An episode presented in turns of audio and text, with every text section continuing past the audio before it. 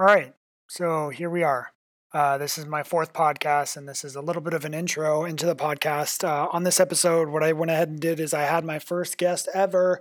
Holy fuck, yeah! Uh, his name is Abe.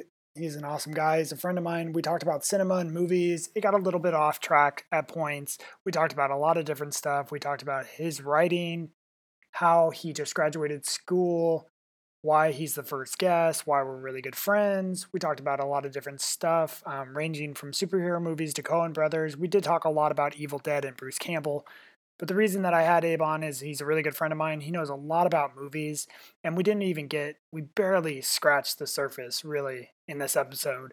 I do want to say that this episode ended up being roughly an hour and 20 minutes when I had originally recorded it with Abe. I edited it down to about 40 minutes or so. To probably the the official runtime will probably be about 45 minutes. And I got to say it was incredibly difficult. I I greatly underestimated how hard it was going to be to edit a podcast down with two voices. It was really hard. So this this this podcast is becoming kind of an obsession of mine. It's becoming a labor of love and I know, you know, I've been tracking the numbers and I'm looking at how many people download, and I know not a lot of you, not a lot of people are listening, and that's okay because I'm still kind of learning. But I'm hoping that the more that I learn and the more that I do this, the more people are going to start to gravitate towards it as like a stream of content that you want to download and enjoy because that's really my goal here it's to share something that i'm creating with the people out there um, and to use this podcast as a way to reach you next week i've already got my next guest booked and i've got a you know some people kind of lined up for possible guests in the future and i'm really looking forward to what the future of this podcast is going to bring I will say that I apologize officially for my terrible mic. I am getting a new mic. I probably shouldn't be spending money, but I'm doing it because I really want to make something out of this podcast. And even if nothing monetarily comes out of this, I just want to make something that's worth sharing. And so, for anybody that's listening to this and listens to the whole thing or has listened to any of the episodes up until this point, I just really want to say thank you so much. I've learned a lot about myself and I've learned a lot about who I am just by doing this podcast, and especially this episode where I got to listen to myself talking to somebody else. So, I just want to say thank you to all of you guys. Thank you to Abe for being on the podcast. And without further ado, I guess what I'm going to do here is I'm just going to play the music, do the stuff, Duncan and stuff. That was weird. I I'm sorry. Yeah. All right.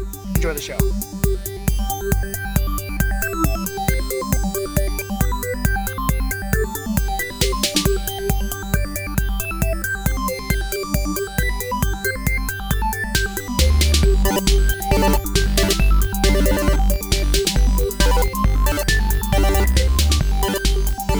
Here we are, podcast with Abe, Abram Ulysses Howe. Not my name. I mean, that's about as close as I could come from memory. That's like two out of three. You got two out of three. That's pretty good for you. That's pretty good. I figured that you didn't have a middle name. My middle name is equally, if not more, Jewish than my first name. This is all true. I don't want to have to get into that. There's going to be like six people are going to listen to this podcast, and I don't I'm want sure at least two of them will be offended by me. I don't want you to feel like they're going to personally track you down by having all three of your names. So you should leave that as a secret.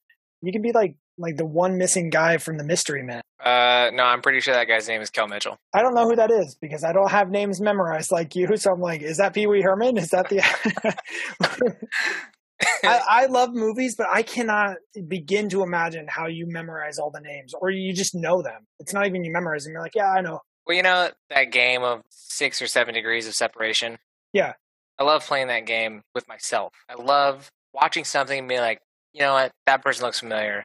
What else is he in? And then I'll find something that actor or actress is in, and then I'll connect them to another movie or another actress, and I'll just, I mean, I can go through IMDb for hours connecting people together. I'm like, oh, I know that person from this. And so over time, you just start memorizing these names because you see them so often, and then you start forgetting other ones. That's true. You're the first guest on this podcast. You're my friend Abe. We've known each other for a while, and we'll get kind of get into that a little bit. But the reason that you're on the podcast today is because I wanted to use this podcast as kind of like a, a springboard to talk to people about their passions, talk to people not just that I know, but like other people about things that they care about, and somehow figure out why it is that they care about it and also just kind of learn, I guess. And so today we're you and I are going to be talking about something that I know you really care about, which is movies, cinema. I just kind of want to give an overview of like your why you're really passionate about this. You just graduated school, which is great. Congratulations. Thanks, man. Uh, yeah, this is the first time I've actually congratulated you, so I feel like a dick friend. I'm I'm now actually officially smarter than people without a, a degree. That's me. That's me. It's a real I- thing. I can just you- go around like, I uh, what's you have? Oh, you have an associate's degree? Oh, I'm smarter than you. I just that's fact. I'm hoping to get the honorary degree. You know, like I that's, what I that trumps like the doctorates. The Yeah, honorary degree is like you didn't have to go to school and you got a degree. I, today USC gave Will Ferrell an honorary doctorates. They gave him an honorary doctorates, and I was like, "What the fuck does that even mean?" So he's a doctor now. Like that's just the thing. That's Hon- honorarily, yeah. like you just get a degree. Is that what happens when you get? Well, I mean, what's it, what's his honorary doctorates in? communications. Who knows? Making me shit my pants with laughter Maybe. that's totally well deserved. Well, he his speech was like awesome. He said, "I can't wait to be on a plane and somebody to say, "Is there a doctor?" and I can jump to my feet and say, "I'm a doctor. I can deliver that baby." And then like it like people laughed and paused and he's like and hopefully it's on a united like airlines flight and people are like oh and yeah, he's a he's a big fan of that low hanging fruit. they just give those away when you get famous they just give them you a degree or an honorary thing You probably have to apply for them, like a, a a star on the Hollywood Walk of Fame. what people don't apply for those Yeah, you do. You have to pay a whole fee to get those. have you been to the the walk of fame No, oh i just realized that you were here visiting not too long ago and like i didn't even think to take you there and like you're such a movie fan. You get more caught up in the work it seems to me than like the actual like ethos of the person in their real life. You're like i really appreciate your work but you're just a person. Given the choice, like the actor that I would shit my pants to meet, even if I had to meet said actor with said shit in my pants, it would be Bruce Campbell because I love Evil Dead so much. It it has nothing to do with like how big of a star they are. It's how big of a star they are for me. Yeah.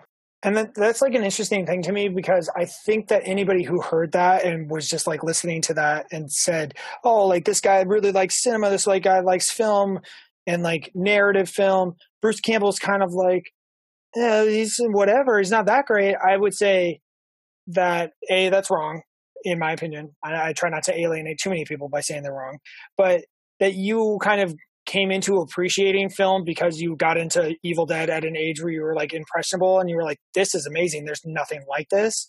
And it kind of stayed with you now where you still can appreciate like Bruce Campbell, whereas like other people are like, he's like campy. And it's like, campy's not always a bad thing. No, absolutely not. I think it should be said that like your and my friendship began with a short film project. Yeah. That project itself is really what turned me on to film. At the time that we met, I was in a really like not awesome place as far as figuring out where I was going to go with my education, what I wanted to do with my life in general, what I liked, um, and a lot of the things that I liked, I just felt like I wasn't good at. I was in a really kind of like dark place, and so working on that short film with you made me just kind of like finally accept film as what I like, regardless of whether or not it will turn into something. Like it's what I like and it's what I want to know more about. With Evil Dead, first one, um, where you know Sam Raimi was like 22 years old, and uh, him and Bruce Campbell and them, it was like they were they were still in college, and it was it wasn't their college film, but it was a film that they made um, while they were in college uh, and it was really hard and it was a really difficult shoot and i guess just for me my story and their story really resonated um, and so i just became a huge fan of their perseverance and that made me want to know more about film. And honestly the, you know i just finished school. The last term paper that i wrote was all about how practical effects are well i mean in general more important to the sanctity of film than cgi I. 100% agree with that. That's something that, like, for me, I think that this generation kind of is like, oh, that's like so real looking. But like, I have a really good example of that, specifically keeping in line with like Evil Dead, which is in the first Spider Man movie, which is done by Sam Raimi. they did like a practical camera effect where he did something very similar that was a much more technical, much more high budget level to what he did in the Evil Dead movie. The Evil Dead movie, what they did was they did like a two by four flat with two people on either side of it with a with a camera in the center. Their then they- homemade shaky cam. Yeah, Yeah. their homemade shaky cam. Now they did something similar to that where they basically put wires going down the sides of buildings at the top of the buildings. Much more complicated, much higher budget, but very similar idea. And then you fast forward to the amazing Spider-Man with Andrew Garfield, which we won't speak of, even though people love it for some some people like it. I guess I, Uh, I, people are like, "Well, Spider-Man Three was terrible," and it's like that doesn't mean I get to get fucked in the eyes. this is a terrible movie. I'm, and I'm sorry for the people that were in it because they were all like decent. It's just it was it not executed. I mean, if you if you want any sort of any more evidence towards like the fact that Sam Raimi is, uh, you know, an auteur, um, and not just a director, look at Spider-Man Three. The studio tried to get a little too handsy with his property, and he was like, Oh, "Oh, you you want to tell me what to do?" It was honestly shot well, but the subject material was so over the top and so not in line with Spider-Man. yeah, that jazz scene. The guy that has the producing credits or the rights to Spider-Man, his name is Avi, and he ruins the movies because he, it was his decision to like put Venom in there. Basically, tell Sam Raimi like, "Hey, we know that you did these two awesome movies," and like, mind you, this was after X Men, before Avengers, if I'm not mistaken. Oh, definitely. Yeah. before Avengers. Well, like before Avengers, but I'm pretty sure Spider Man was after X Men. So like at the time, like the Spider Man movies were like yeah, X Men came out in 2000, and I think Spider Man was 2002 or 2000. I think Spider-Man the first one. yeah, I think Spider Man the first one was when I was in high school. Spider Man the second one was when I was 19. That's my weakness. I remember actors. I'm terrible with dates. Uh, see, I remember everything about how old I am. I'm like, where was I when I was listening to Millennium by Will Smith? Yes. Ah, Uh, yes, get jiggy with it. 1998. Yeah, no, of course. Uh, on TV, keeping with Bruce Campbell, because I really am actually curious about this. Have you seen any of the Fargo episodes? Because he was actually in in season two of Fargo. Did you see those at all? Yeah, which is a Coen Brothers thing, right? I think it was Joel Coen got his first job uh, working as like an assistant editor on Evil Dead. I did not know that. Uh, so you will find that Campbell, uh, Raimi, and then the Coen brothers, they they all kind of give each other little nods and handshakes here and there. That's because of like they they started out together essentially. You know, Joel Coen that was his his entry into film, and now he is who he is. So you know, you, you, kind of got to uh, throw a little. Uh, I wouldn't call them favors, I guess necessarily, but it's like paying homage, you know, to the people that were helped you get to where you are, I guess. So, Hmm. anyways, he he plays a great Reagan in in Fargo. Um, but it's funny to know that like that's where you got to start, well, or where Joel got to start was with working with Bruce and Sam. Well, I think that you're like touching on like a really important issue with like the, or like not even an important issue, but like a really specifically unique thing about the film and television sector of the creative world, which is that it's very collaborative. Yeah, you could write it. Yeah, you could direct it. Yeah, you could star in it. And I've I've noticed just from living in Los Angeles, just the more that I do talk to people who are in the industry, that it feels really cutthroat at the bottom because you're trying to get in there. Right. But then, like once you're in there and like or once you meet somebody or once you've kind of started with somebody or you're working with somebody on something, that it becomes very like we're in this together and we Well, yeah, kind of when- share the experience When together. it comes down, like you said, if you're on the bottom, um, it is very cutthroat, and then eventually you have to make a choice to trust somebody because you can't do it alone. I guess what I'm trying to say is like the production of it is so much faster than what it used to be.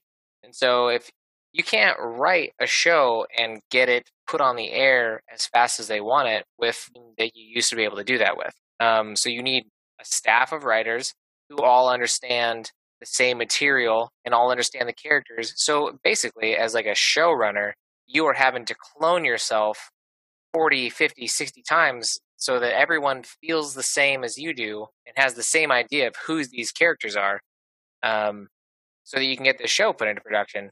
Uh, and at some point along the way, you are going to need to trust somebody with. Uh, so, for in, in my instance, I'm a writer.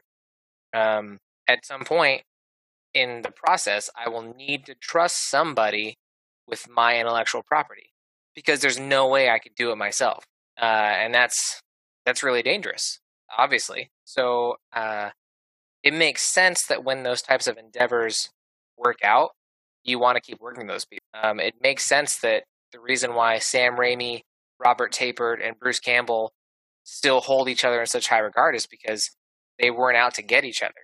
They were out to make this movie. It happened to be a huge success, um, and it launched their careers. And uh, and you know they they came out of it with no ill will towards each other. Um, unfortunately, it doesn't always happen that way. Uh, there's a Definitely lot of backstabbing. Um, but but that and that that's the dangerous thing about the process is that uh, you can't do it alone. Um, either either you do it alone and it takes you years and years and years, or you you find a group of people that you really trust that uh, that know your your vision as well and, and work towards that. I think that that's like something a lot of just general Americans and also just content consumers kind of lose sight of when you go to see a movie or you see a TV show. When it's over, you stand up and you walk out, and people are like, the credits, blah. Like, I just saw Guardians of the Galaxy 2, and I was like, there's so many, because you, in a Marvel movie, you stay until the end, you watch all the credits, and you're like, there's so many people involved in the process. So, like, it really, to me, it's imperative like what you were saying is like you do have to work with people because there's no way that you could create something. I'll end the superhero thing with saying that i actually have a friend who was in guardians of the galaxy 2 he's just a guy that i met when i was helping uh, do some stuff and he was really nice. We're friends on facebook so i guess that means we're friends. You're official then. yeah but he had posted a photo of him in full makeup and i was like oh my god what the fuck? And he's like i'm in guardians of the galaxy 2 you should go see it. And he has like two lines in the movie. Wow, and lydia and i got excited because we both like know who he is that's like my whole dream. If somebody gave me the choice between being a writer successfully and like being able to do that for the rest of my life and like a line in full makeup where nobody recognizes me as a character actor in a movie, I would definitely take the latter. have you seen guardians of the galaxy 2 No, i'm shocked I know you are. Uh, there's reasons though. what are you doing a podcast like come on Well, instead of going to see it right now, I'm sitting here with you, so i appreciate that do you want me to spoil it for you no, I don't.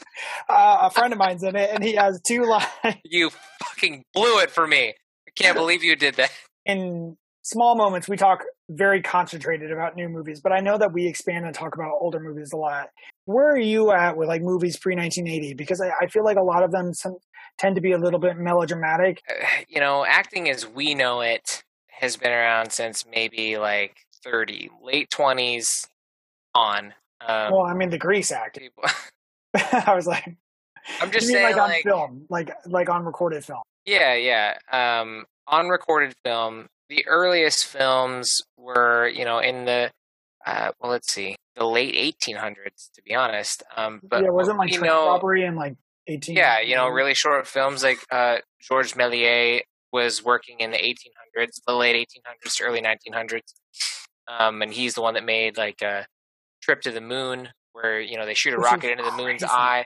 Awesome film, super No, I, awesome. ag- I agree. I made Lydia, my girlfriend, watch that recently. It was on Netflix. They had the black and white. Oh, and I know, yeah, They had the color, and I was like, "This is great." yeah. So I was excited, but sorry. Um, but that was more like a stage production that they filmed. Um, acting as we know it, really, as far as I know, uh, came about in the 20s and 30s. Um, and honestly, it was really it was like precursors to the horror genre. The The Cabinet of Dr. Caligari was a late 20s film, and it was film made with in the style of German expressionism. It still, in certain ways, is very much like a stage production. You, you saw the beginnings of like actors, um, specifically the guy who played Dr. Caligari, um, not being so melodramatic. Every other character in the film was super like, oh, I can't, oh, this is happening now, and oh, I can't believe it. But the guy who played Dr. Caligari um, was much more nuanced in his performance and very it played a lot more towards the camera.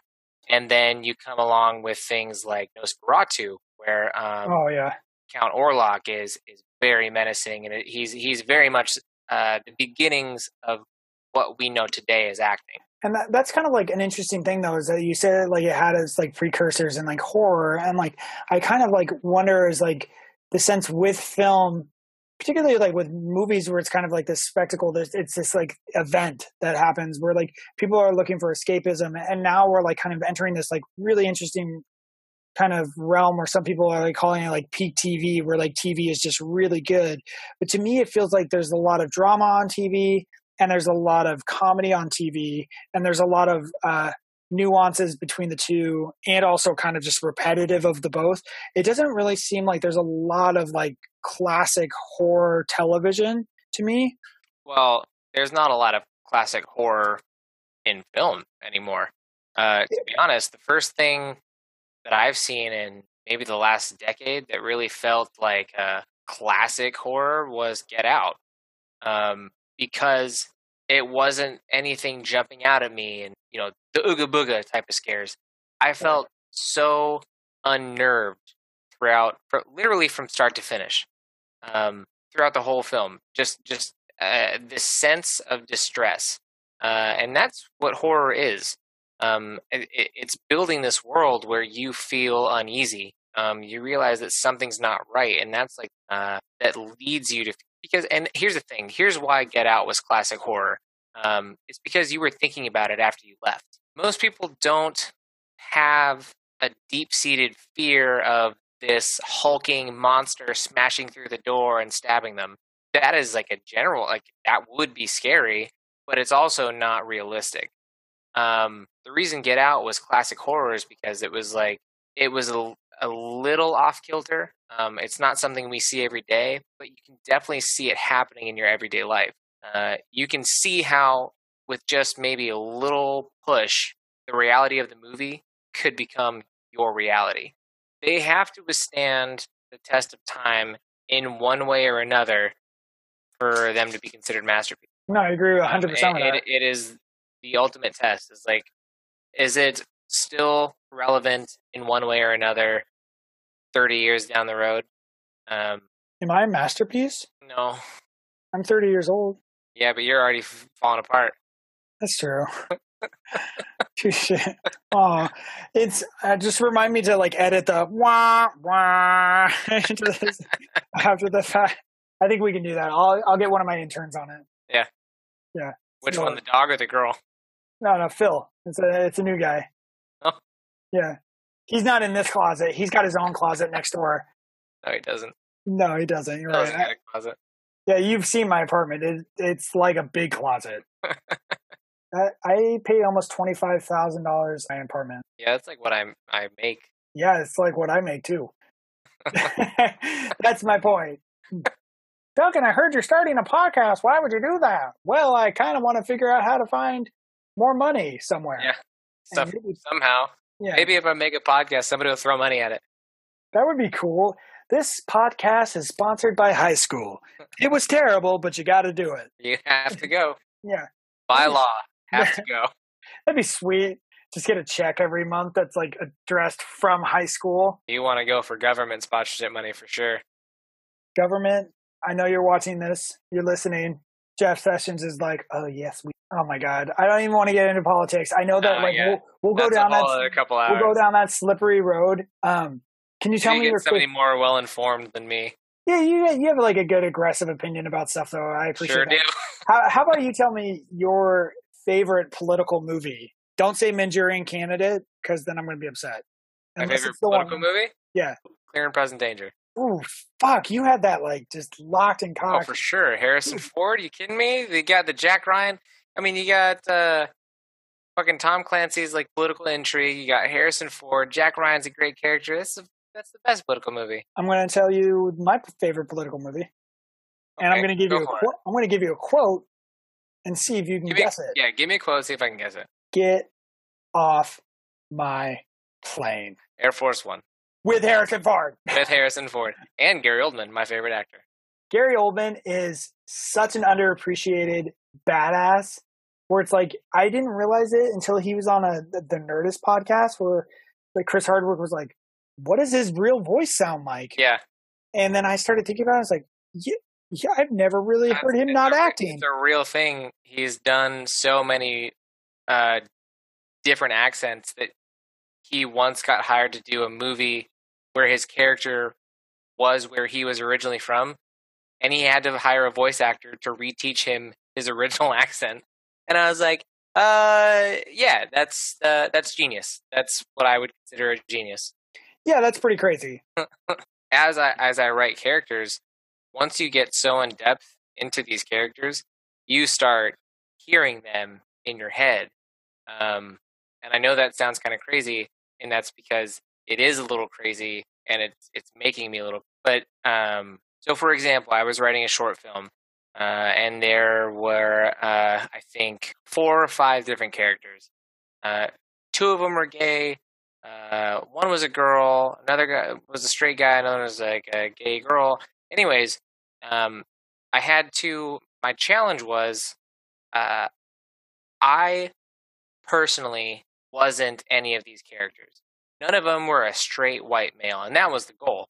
Uh, I didn't want my voice slipping into these characters. Um, so they had to each come up with their own distinctive voices as I was writing them.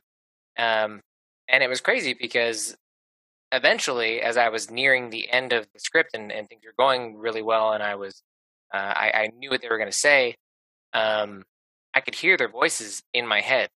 And uh, there was a couple times where I would like write a line and I'd hear that character's voice, the, the character who I was writing at the time, tell me I wouldn't say it like that.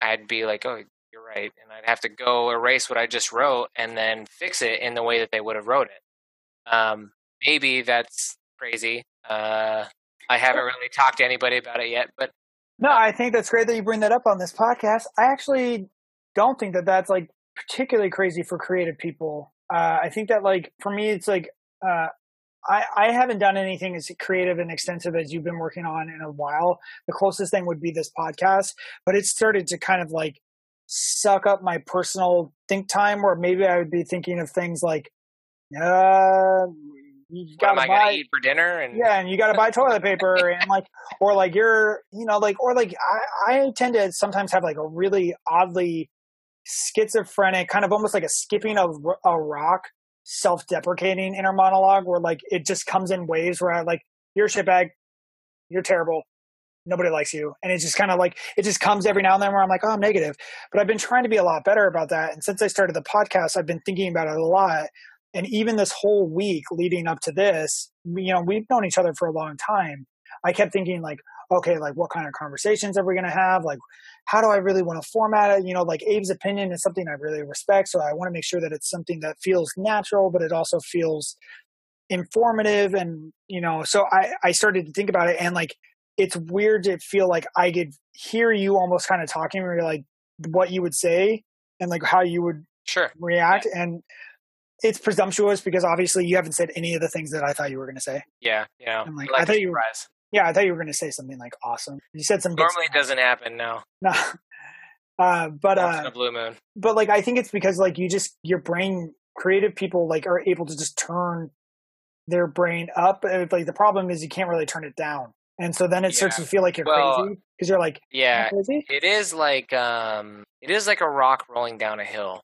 Uh, yes, it, it's really difficult sometimes to get it going. Uh, and then when you do it's almost impossible to stop and that can also be dangerous um, because uh, I've written a couple characters that are homicidal or suicidal or or have you know I mean because people are flawed and so like it's important to write these characters even if their um, inner monologues never come into play with the story. It's important to know the characters you write uh, intimately and so as I write these characters, it's important for me to write what they're saying while I'm feeling what they're feeling. And it can be dangerous if you don't know how to turn that off. I've definitely had a couple arguments with my fiance because I'm not back in my headspace. I'm still in this character's headspace, which is still kind of my headspace because it came out of my brain. Um, but it's like, uh, I guess how I normally write characters is like if I took one moment in my life and then completely went like uh, like a real like a seminal moment, something that I think mattered, and then I went a completely opposite way than what my life went. And then that's a character, but it's a totally different branch of what, you know, what is. It's like what could have happened. So, well, that's interesting that you say that because, like, I feel like I hear a lot of times the thing that irritates me the most in like interviews with actors is like they get off often asked like, "So you did this role for like six months, and then did, did you find it hard to go home and not feel like you took the role home with you?" And the, the, there's always like this mug actors like, "I'm an actor, of course I didn't. It's my job," and I'm like, "Yeah, that's true. I get that." And I appreciate that you're trying to be professional, but if you spent like 13 months, six months, seven months, doing an accent, a voice every day. And then on top of that, like training of any kind, like, you know, weapons or whatever in movies nowadays, they have actors doing a bunch of shit. You tell me you didn't go home once and say like something that wasn't like in line with who you were. That's yeah. that's never, crazy. I've never insane. heard anybody ask Daniel Day Lewis that question, and I think it's because he'd probably be like, "Of course, it's hard." yeah, yeah. Like Daniel Day Lewis, that's like one of those things that we like. So in the intimate moments, when he's like by himself. Do you think he like wiped his ass and was like, "I'm Abraham Lincoln"? Like, do you think well, that would like, that would, the last that would be like asking me, "Do you think Abraham Lincoln ever wiped his ass and was like, I'm Abraham Lincoln"? Abraham... Answer, which answer? The answer to that is no. I don't think that happened. Okay, so like Abraham Lincoln got elected to president. What if he had to poop right like five minutes after he he like swore in? Like I solemnly swear I gotta poop, and then he pooped. Like, what did he think about? Because like I know that my brain goes to the weirdest places when I'm pooping. It's like where I'm like, yeah, cool. Like, well, there's a lot of questions there. Like, is he a fast pooper? Does he take a while? Because I mean, if... not a, there's a lot of fiber back then. So in Abraham Lincoln's case, he's probably just like ready to go. Yeah, no time to think. So who knows? But I will say, from like the um, he could have pooped in his hat, quote unquote, method actor standpoint, which method acting these days has become more of a gimmick than an actual method. Yeah. Somebody that, you know, I really honestly do think does it well is Sacha Baron Cohen. Oh, um, yeah. And I've seen interviews of uh, his wife, Isla Fisher, talking about like when he was doing Borat or when he was doing Bruno, uh, him coming home and like them just like having conversations as as he is Borat or Bruno and she's like yeah it is like super surreal to like have a conversation about real life but as he is this other person. Well it's interesting too when like you speak about that is because like i've heard him give only really one interview and it was to Marc Maron and i was like i've seen him do interviews but it's always as the uh, the character. It was very interesting to me because i love comedy. I think that comedy is you know when you talk about writing horror and like horror is i think very difficult to not only shoot but also to write I think writing good comedy is really hard. But when you hear him talk about it, it's it's something that he really cares about, and it's really yeah. serious to him. And it's not just him being like, "Yeah, I'm going to be like my wife." It's more like, no, like that took a lot of work to get to that. Yeah, and that's well, why it was successful. Can, you can see that in uh, early Adam Sandler comparative to late Adam Sandler. Like, uh, Billy Madison and Happy Gilmore were not necessarily all about the punchline. It was a lot of like how you got there. And those were like a lot of the most quotable parts is like him just being the, the buffoon. Yeah. Which is also an Adam Sandler character, not the one in the movies. Anyways, it's a whole thing. Uh, but uh, the movies that he's making now, it is all about like setting up the punchline when none of the setup is funny. And mm-hmm. honestly, it makes the punchline you're just supposed to like laugh out of nowhere with no build up. Uh I don't know, man. Like I'm trying to think of an example. Um I mean, it's like a, a I can't even liken it to a volcano. Um because the volcano exploding would still be cool. But no, no, the volcano movie with Tommy Lee Jones. Ah, classic but not yeah. better than Dante's Peak with Dante's Peak is one of my fucking favorite movies, and I don't give a shit what anybody thinks. When the grandma gets off the boat and she's like pushing them and there's the acid, ah, and like Pierce Brosnan's all like, "Oh no!" Classic Pierce Brosnan. Oh. that is classic Pierce Brosnan. I was really hoping that he was going to get the role for Cable when he showed up on like the set for Deadpool. Yeah. I was like, no way. They wouldn't do that. Who they end up going with? With fucking uh Thanos. Oh, that's right, Josh Brolin. Yeah, that's a weird choice. I need to get better at getting names because then if I'm going to do a podcast, I'm like the fucking the guy from Marvel, Kevin. You know, I mean, I don't know. Maybe like do a little prep time, I whatever. dude, I totally just pulled Volcano with Tommy Lee Jones out of my butt. What do you? What do you? you you always have that ready to go. Oh, okay. Well, like, how about like Fugitive? What other? Oh, Toy Soldiers. Yeah, the best Tommy Lee Jones movie. Whoa, whoa, whoa! I don't know. Fu- Fugitive's pretty good. He's also in No Country for Old Men, which is insane. That's like a movie where I'm like, Which we're circling back to Coen Brothers now. yeah, yeah, no, that agree, agree. That's a good. That which oddly enough, the villain in that movie is a villain in another Bond movie. True. It's all interconnected. And we're Tommy, all part. We're all under the Illuminati's thumb. And Tommy, That's really what film is important. Tommy Lee Jones looks like the villain from The Goonies, Dad, the weird dimply face thing, Jesus Christ. who was also a Bond villain. For real? Yeah, the guy that one of them, the one with like uh, I don't know. Give me a give me a James Bond that what are their names? I don't even know. This is like where it's like I know movies but I don't know names of anybody. Sean Connery. No, that's the original. Like one of the weird ones. Uh, The guy that's in um Penny Dreadful, Timothy Dalton. Timothy Dalton. He was the villain in one of the Timothy Dalton ones. Peter Lazenby. He was Bond for George George Lazenby. Sorry. I was like, I was like, who is that? A congressman? What was that name? what district does he represent? all the no. names. Here's here's the other problem with uh, knowing a lot of names is they all start to get confused after a while. Not only that, but you say shit like that, and I'm like, I think you have some sort of disorder where you you are the walking IMDb. Yeah, I try. That's really the goal. Because I feel like that's got to be a monetizable skill at some point. Yeah, I mean, you could probably write a blog or do reviews for some for something. I just want somebody to pay me to recite actors to him. Some really rich guy would be like, "Who's the guy in that one thing?" I'm like, "Oh, it's him." Who's the uh the villain in Blank Check? I'd I'd work on commit. blank check. That fucking one with the kid. yeah, he, blank check. he used to he used to come into the restaurant I worked at, and he was always like really quiet. And he always seemed like a villain, but he was actually really nice. But like I always couldn't put my finger on what For it was. some that I- reason, I want to say it's like Paul Giamatti, but that's because I'm thinking a Big Fat Liar. No, no, no. It's Paul Giamatti, like light. It's like the actor who like plays him sometimes when he can't make it to another movie. He's probably in like a lot of CSI shows. It's like any actor that I don't know from like a specific role. I'm like, oh, they're on like Law and Order or CSI.